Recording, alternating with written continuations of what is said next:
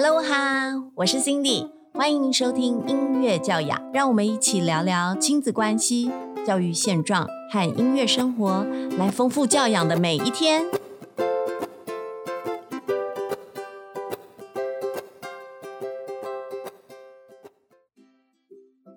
音乐教养 EP Two，欢迎收听音乐教养。今天第二集的主题呢是“妈妈是孩子的第一个音乐老师”系列的主题是音乐人夫妻的音乐教养观。音乐人夫妻哦，就是夫妻都是玩音乐的，从事的工作也是跟音乐有关。我们的嘉宾是晨曦第一集的 Josie，欢迎 Josie。Hello，大家好，我是 Josie。好。我们上一集周 C 非常精彩的介绍自己跟孩子在乐器行里面玩游戏，不是啦。上一期的主题是 乐器行是我家的游戏室，对不对？像周 C 分享了自己跟孩子在乐器行里面呃玩玩音乐，或者是日常的活动进行。那这一集这一集，哎，这一集我超级兴奋的，这一集 周 C 要跟我分享。咦，他们音乐人夫妻的音乐教养观，好，不要这么快就跳到音乐教养观。我比较好奇，就是呃，您跟您先生啊相识啊相守的呃历史故事，好了，好不好？嗯，我跟我先生是我大学的时候认识的，对，那他是因为我参加的是吉他社，哦，对，会。吉他果然是好媒人呢，好迷人，对，好媒人，好媒媒人，媒人，对，吉他是非常多我认识的夫妻的好的媒人。嗯，好，那他是社团的指导老师，嗯，对，可是我们是。到我要毕业，我们那段时间才真的比较熟，嗯，所以后来也比较多时间可以认识跟聊天，后来才在一起。哦，对，但是我要强调，我的吉他绝对不是他教的，这是怎么回事？我这是怎么回事？我认识他的时候我已经很强，谢谢。所以你澄清这件事，所以你很强了，还去参加吉他社。很强了，参加吉他社就有机会可以认识，所以老师没有人没有表演这样，所以老师没有让你变更强就对了，好像没有。下下次有的他他比我强啊，这样可以吗？下次见到那个老板的时候要问一下，他知道我把它买了。好，那你们夫妻就是在。在一起，然后之后结婚，到一起开音乐行、乐器行这一段历程、心路历程，可不可以分享一下？还是这是你们之间共同的目标？其实我从认识他的时候就知道他想要开乐器行，有这个理想。那那个时候他其实本来还在音乐教材出版的公司工作。对，那时候最早跟他比较熟，也是因为我自己毛遂自荐去那个公司实习，当当美术设计。嗯，就是想要去在毕业之前去见习这样。嗯，然后因为有这样子，有比较熟。嗯，然后那时候有聊，也渐渐知道他其实有一个自己的理想，就是可能不是只是教社团教吉他，或者是在一个公司下面工作，是希望可以自己创业。所以我们有蛮多这些意见的交流。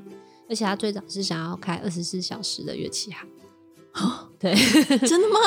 对，后来我们我们等一下，我想知道二十四小时乐器行的 idea 是怎么样子的。因为他觉得音乐人大家都是半夜在创作，那如果你今天有一个。什么东西坏掉了、弦断了，找不到地方买，哦，这好痛苦哦！我练琴练到一半，或是创作创作到一半，录音录到一半，没有东西可以用。但是构想是这样，心地很好的人，但目前还没有实现二十四小时啦。这成本实在是太高了。OK，好，那请问一下，就是。就是两个孩子相继出世以后，你们夫妻之间呢，对于孩子的教养观或者是音乐学习这边，有没有经过什么样子的讨论？会不会是比如说，呃，在还没有小小朋友还没有出世之前，就有先做讨论，还是就是等小朋友慢慢长大的过程中才一路讨论大致上都是，嗯，因为我们从生产到育儿，嗯，蛮多都还蛮。亲力亲为的，嗯，自己参与了非常多，但是几乎几乎都是我们遇到一件事情，然后才会有比较多的讨论探讨。但是对于音乐的教养这部分，目前都还蛮一致的。嗯，就是我们都觉得需要一个比较天然的发展，而不是强制排课，然后去直接规划他的学习。嗯，所以我们是比较随他们自由发展在艺术这方面。好的。好，那因为呃，先生也是音乐老师嘛，对，所以他在教学上，他也是用这样子的态度面对其他的学生嘛？还是比如说，他对于自己的孩子可能就觉得要自然发展，然后对于那个学生是不一样子的方式？还是他其实对学生也是蛮鼓励自由发展的？应该是分两个部分来讲，因为他的教学是。可能是多人的课程比较多哦，团体课程对对，在学校的团体课程比较多。那学校会需要一个课程的进行跟安排，嗯，所以他必须就是要有一个规划的，嗯，对。那但是他是蛮鼓励学生去发展他有兴趣部分，比如说吉他，他可能会有分，嗯，爵士啊，或者是流行民谣啊，是，或者是创作等等的。那如果学生有就是。新的需求提出来，他就可以依照这个去调整他课程的内容。OK，那你们在对于孩子的教养方面啊，有没有曾经有过分歧点，就是意见不合的地方啊？一定会有吧？各家不是都会有？有印象比较深的，就是比如说僵持不下的点嘛，还是其实都还蛮好沟通的？僵持不下点可能会有一直在讨论的点，比如说。我们家老大他现在是走自学的路线，就是不去学校。是，那自学的心态它是比较开放的，嗯，可是相对于学校而言，你可能看不到他比较明确的进度，嗯，就是学校的排课，它一定是每一周会有个进度，那会有考试，透过考试去确认每个孩子学习的状况，但是无形间就会有一种竞争跟压迫在里面。那我们希望这个学习是可以让他发展自主性的，嗯，可它过程可能就是会比较慢，嗯，或是前面要给他很大的空间，嗯嗯嗯，去去看、去陪伴、去观察他有兴趣的地方，是。对。那因为这方面我投入的比较多，那先生在工作的部分是比较时间比较多的，那他可能就会比较担心，那他会不会有什么东西没有在这个时候学会，嗯，或者是有一些呃。跟着团体可能要比较守规矩或社会化的部分，就是爸爸是负责 review 状况的人。对，那我可能就要跟他说明说，可是我们希望带给他的是让他免于这个压迫，然后可以发展自己的自主性的这个部分。然后他现在学到什么程度？那他现在对什么地方比较有趣？他跟我聊了什么？我可能就要试着反应比较多他没看到的地方给他。嗯，对。哦，自学这一条路，其实对于家长还有孩子，其实都是一个不断尝试的历程哦。对对对，因为其实没有，就是等于没有评分表，然后你也要自己去进，自己一直往前进。它是一个可以让呃大人跟小孩共同学习的一个历程。嗯，对。那可是，呃，我我想我想请教一下，就是就是你们夫妻之间在对于孩子们亲子教养这边的展望跟安排。目前因为是走自学的心态，所以也会比较关注在他自己现在对于什么的地方有兴趣，还有比如说我们今天要教他一个数学啊，或是拼音，我可以用什么角度去切入？嗯，那他比较。不会是我现在就把一到六年级，或是到国中的课跟规划都排好，嗯，可能是一个短期一一年两年，我做一个规划，然后同时随时再做一个调整，嗯，那也会看他目前发展的状态，比如说。有些东西就不是用排课的方式来看的，像上一集讲到的创作，嗯，那个是我意料之外的，不是我规划我要给他一个词曲创作的课，或者是一个音乐旋律的教程，嗯，而是他可能在日常跟我们相处的过程中发展出来的。那我可能就会发现，哎，他会写出这段词，他已经有某种文字组成的能力，或者是他已经。多认识了什么词汇，那他也会问我，我从这边可能就可以比较知道他现在的进程到了哪里。那相对上我也不会那么的焦虑，嗯，对，然后我也可以做更多的安排跟规划。嗯，那对于未来孩两位孩子的期许，你自己有吗？没有。希望他们可以成为独立又开心自在的人。嗯，这个非常重要哎。对，有自己的想法，然后又开心又自在。对，可以免于就是因为太多的压迫，然后让自己找不到自己的路，这是比较担心的。嗯，那我们回到。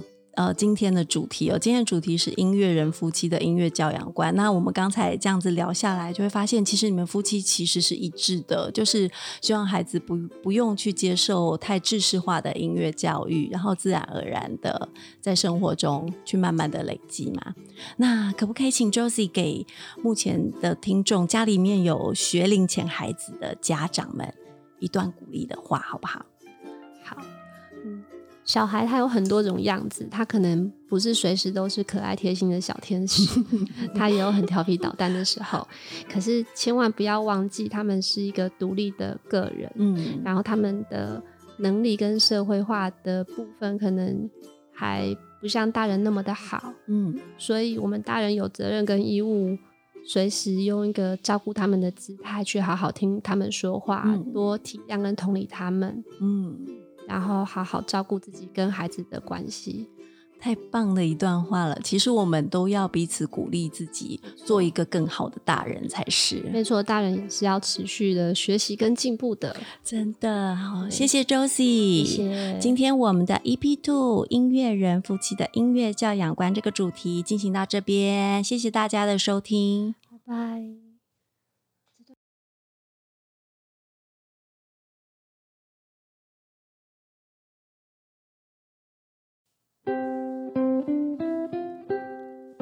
今天的音乐导聆要跟大家分享的是巴哈的小步舞曲。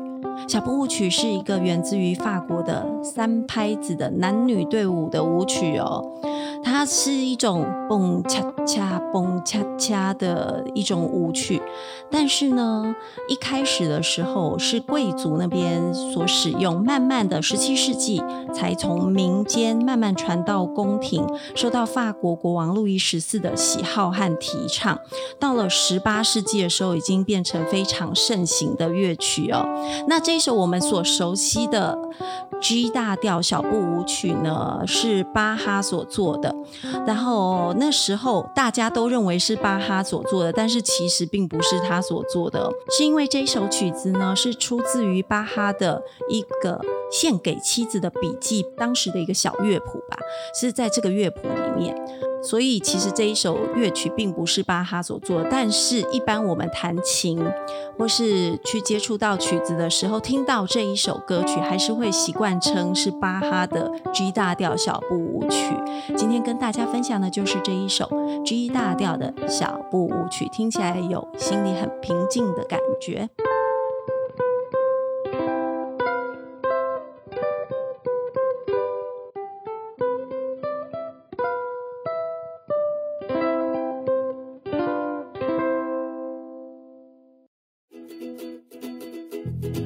如果你喜欢我的节目，欢迎到我的粉砖音乐教养按赞、留言、加分享，并给我五颗星的好评哦！谢谢大家。